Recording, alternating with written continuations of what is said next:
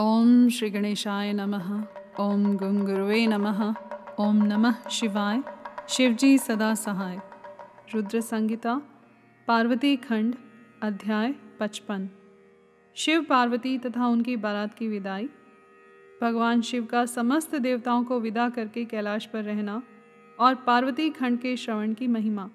ब्रह्मा जी कहते हैं, नारद ब्राह्मणी ने देवी पार्वती को पतिव्रत, धर्म की शिक्षा देने के पश्चात मीना को बुलाकर कहा, महारानी जी, अब अपनी पुत्री की यात्रा कराइए, इसे विदा कीजिए। तब बहुत अच्छा कहकर वे प्रेम के वशीभूत हो गई। फिर धैर्य धारण करके उन्होंने काली को बुलाया और उसके वियोग के भय से व्याकुल हो, वे बेटी को बारंबार गले से लगाकर अत्यंत उच्च स्वर से रोने लगी। फिर पार्वती भी करुणाजनक बात कहती हुई ज़ोर ज़ोर से रो पड़ी। मेना और शिवा दोनों ही विरह शोक से पीड़ित हो, मूर्छित हो गई। पार्वती के रोने से देव पत्नियाँ भी अपनी सुध बुध खो बैठी। सारी स्त्रियाँ वहाँ रोने लगी। वे सब की सब अचेत सी हो गई। उस यात्रा के समय परम प्रभु साक्षात योगीश्वर शिव भी रो पड़े। फिर दूसरा कौन चुप रह सकता था? इसी समय अपने समस्त पुत्रों, मंत्रियों और उत्तम ब्राह्मणों के साथ हिमालय शीघ्र वहाँ आ पहुँचे और मोहवश अपनी बच्ची को हृदय से लगाकर रोने लगे। बेटी तुम मुझे छोड़कर कहाँ चली जा रही हो? ऐसा कहकर सारे जगत को सूना मानते हुए वे बारंबार विलाप करने लगे। तब ज्ञानियों में श्रेष्ठ पुरोहित ने अन्य ब्राह्मणों के सहयोग से कृपापूर्वक अध्यात्म विद्या का उपदेश देते हुए सबको सुखद रीति से समझाया। पार्वती ने भक्ति भाव से माता पिता तथा गुरु को प्रणाम किया। वे महामाया होकर भी लोकाचारवश बार बार रो उठती थी। पार्वती के रोने से ही सब स्त्रियाँ रोने लगती थी। माता मीना तो बहुत रोई, भौजाइयाँ भी रोने लगी। यही दशा भाइयों की थी। शिवा की माँ, भाभियाँ तथा अन्य युवतियाँ बार बार रोदन करने लगी। भाई और पिता भी प्रेम और सौहार्दवश रोए बिना न रह सके।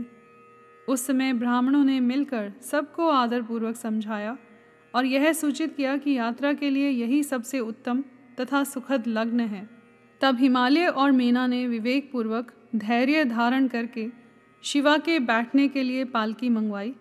ब्राह्मणों की पत्नियों ने शिवा को उस पर चढ़ाया और सबने मिलकर आशीर्वाद दिया। पिता, माता और ब्राह्मणों ने भी अपनी शुभ कामना प्रकट की। मेना और हिमालय ने पार्वती को ऐसे ऐसे सामान दिए, जो महारानी के योग्य थे। नाना प्रकार के द्रव्यों की शुभ राशि भेंट की, जो दूसरे के लिए परम दुर्लभ थी। शिवा ने समस्त गुरुजनों को माता पिता को, पुरोहित और ब्राह्मणों को तथा भौजाइयों और दूसरी स्त्रियों को प्रणाम करके यात्रा की। पुत्रों सहित बुद्धिमान हिमाचल भी स्नेह के वशीभूत हो पीछे पीछे गए और उस स्थान पर पहुँचे जहाँ देवताओं सहित भगवान शिव प्रसन्नतापूर्वक प्रतीक्षा कर रहे थे। वहाँ सब लोग बड़े प्रेम और आनंद से परस्पर मिले। उन सबने भगवान को प्रणाम किया और उनकी प्रशंसा करते हुए वे पुरी को लौट गए। तदंतर कैलाश पहुंचकर भगवान शिव ने पार्वती से कहा, देवेश्वरी, तुम सदा से ही मेरी प्राण प्रिया हो। तुम्हें लीलापूर्वक इस बात की याद दिला रहा हूँ। तुम्हें पूर्व जन्म की बातों का स्मरण है। अतः मेरे और अपने नित्य संबंध का यदि तुम्हें स्मरण हो तो बताओ। अपने प्राणनाथ महेश्वर की यह बात सुनकर शंकर की नित्य प्रिया पार्वती मुस्कुराती हुई बोली, प्राणेश्वर, मुझे सब बातों का स्मरण है, किंतु इस समय आप चुप रहिए और इस अवसर के अनुरूप जो कार्य हो उसी को शीघ्र पूर्ण कीजिए। ब्रह्मा जी कहते हैं, नारद, प्रिया पार्वती के सैकड़ों सुधा धाराओं के समान मधुर वचन को सुनकर लोकाचार परायण भगवान विश्वनाथ बड़े प्रसन्न हुए। उन्होंने बहुत सी सामग्रियाँ एकत्र करके नारायण आदि देवताओं को भांति भांति की मनोहर भोज्य वस्तुएँ खिलाई।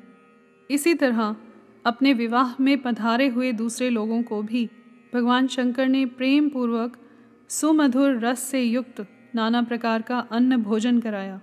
भोजन करने के पश्चात उन सब देवताओं ने नाना रत्नों से विभूषित हो अपनी स्त्रियों और सेवक गणों के साथ आकर प्रभु चंद्रशेखर को प्रणाम किया। फिर प्रिय वचनों द्वारा प्रसन्नतापूर्वक उनकी स्तुति एवं परिक्रमा करके शिव विवाह की प्रशंसा करते हुए वे सब लोग अपने अपने धाम को चले गए। मुने साक्षात भगवान शिव ने लोकाचारवश भगवान विष्णु को और मुझको भी प्रणाम किया। ठीक उसी तरह जैसे वामन रूपधारी श्रीहरि ने महर्षि कश्यप को नमस्कार किया था। तब मैंने और श्री विष्णु ने शिव को हृदय से लगाकर उनको आशीर्वाद दिया। तदंतर श्री हरि ने उन्हें पर ब्रह्म परमात्मा मानकर उनकी उत्तम स्तुति की। इसके बाद मेरे सहित भगवान विष्णु शिव से विदा ले शिवा और शिव को प्रसन्नतापूर्वक हाथ जोड़ उनके विवाह की प्रशंसा करते हुए अपने उत्तम धाम को गए। भगवान शिव भी पार्वती के साथ सानंद विहार करते हुए अपने निवास भूत कैलाश पर्वत पर रहने लगे।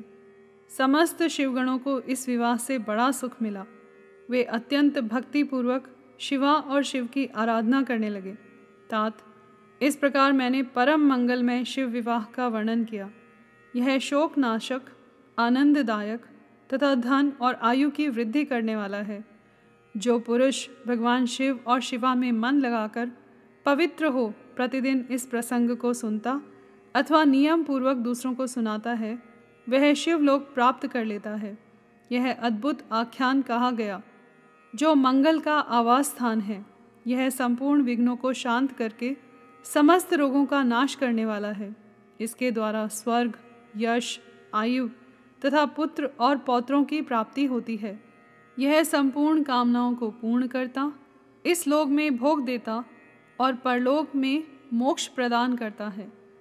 इस शुभ प्रसंग को सुनने से अपमृत्यु का शमन होता है और परम शांति की प्राप्ति होती है। यह समस्त दुस्वप्नों का नाशक तथा बुद्धि एवं विवेक आदि का साधक है। अपने शुभ की इच्छा रखने वाले लोगों को शिव संबंधी सभी उत्सवों में प्रसन्नता के साथ प्रयत्नपूर्वक इसका पाठ करना चाहिए।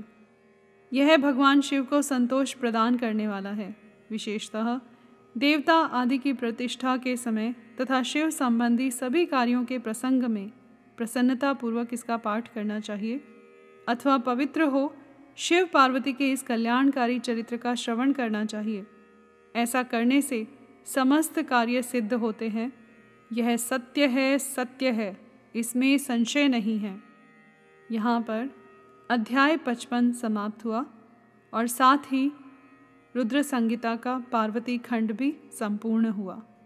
कर्पूर गौरम, करुणावतारम, संसार सारम, भुजगेंद्रहारम, सदा वसंतं हृदयारविन्दे भवं भवानी सहितं नमामि।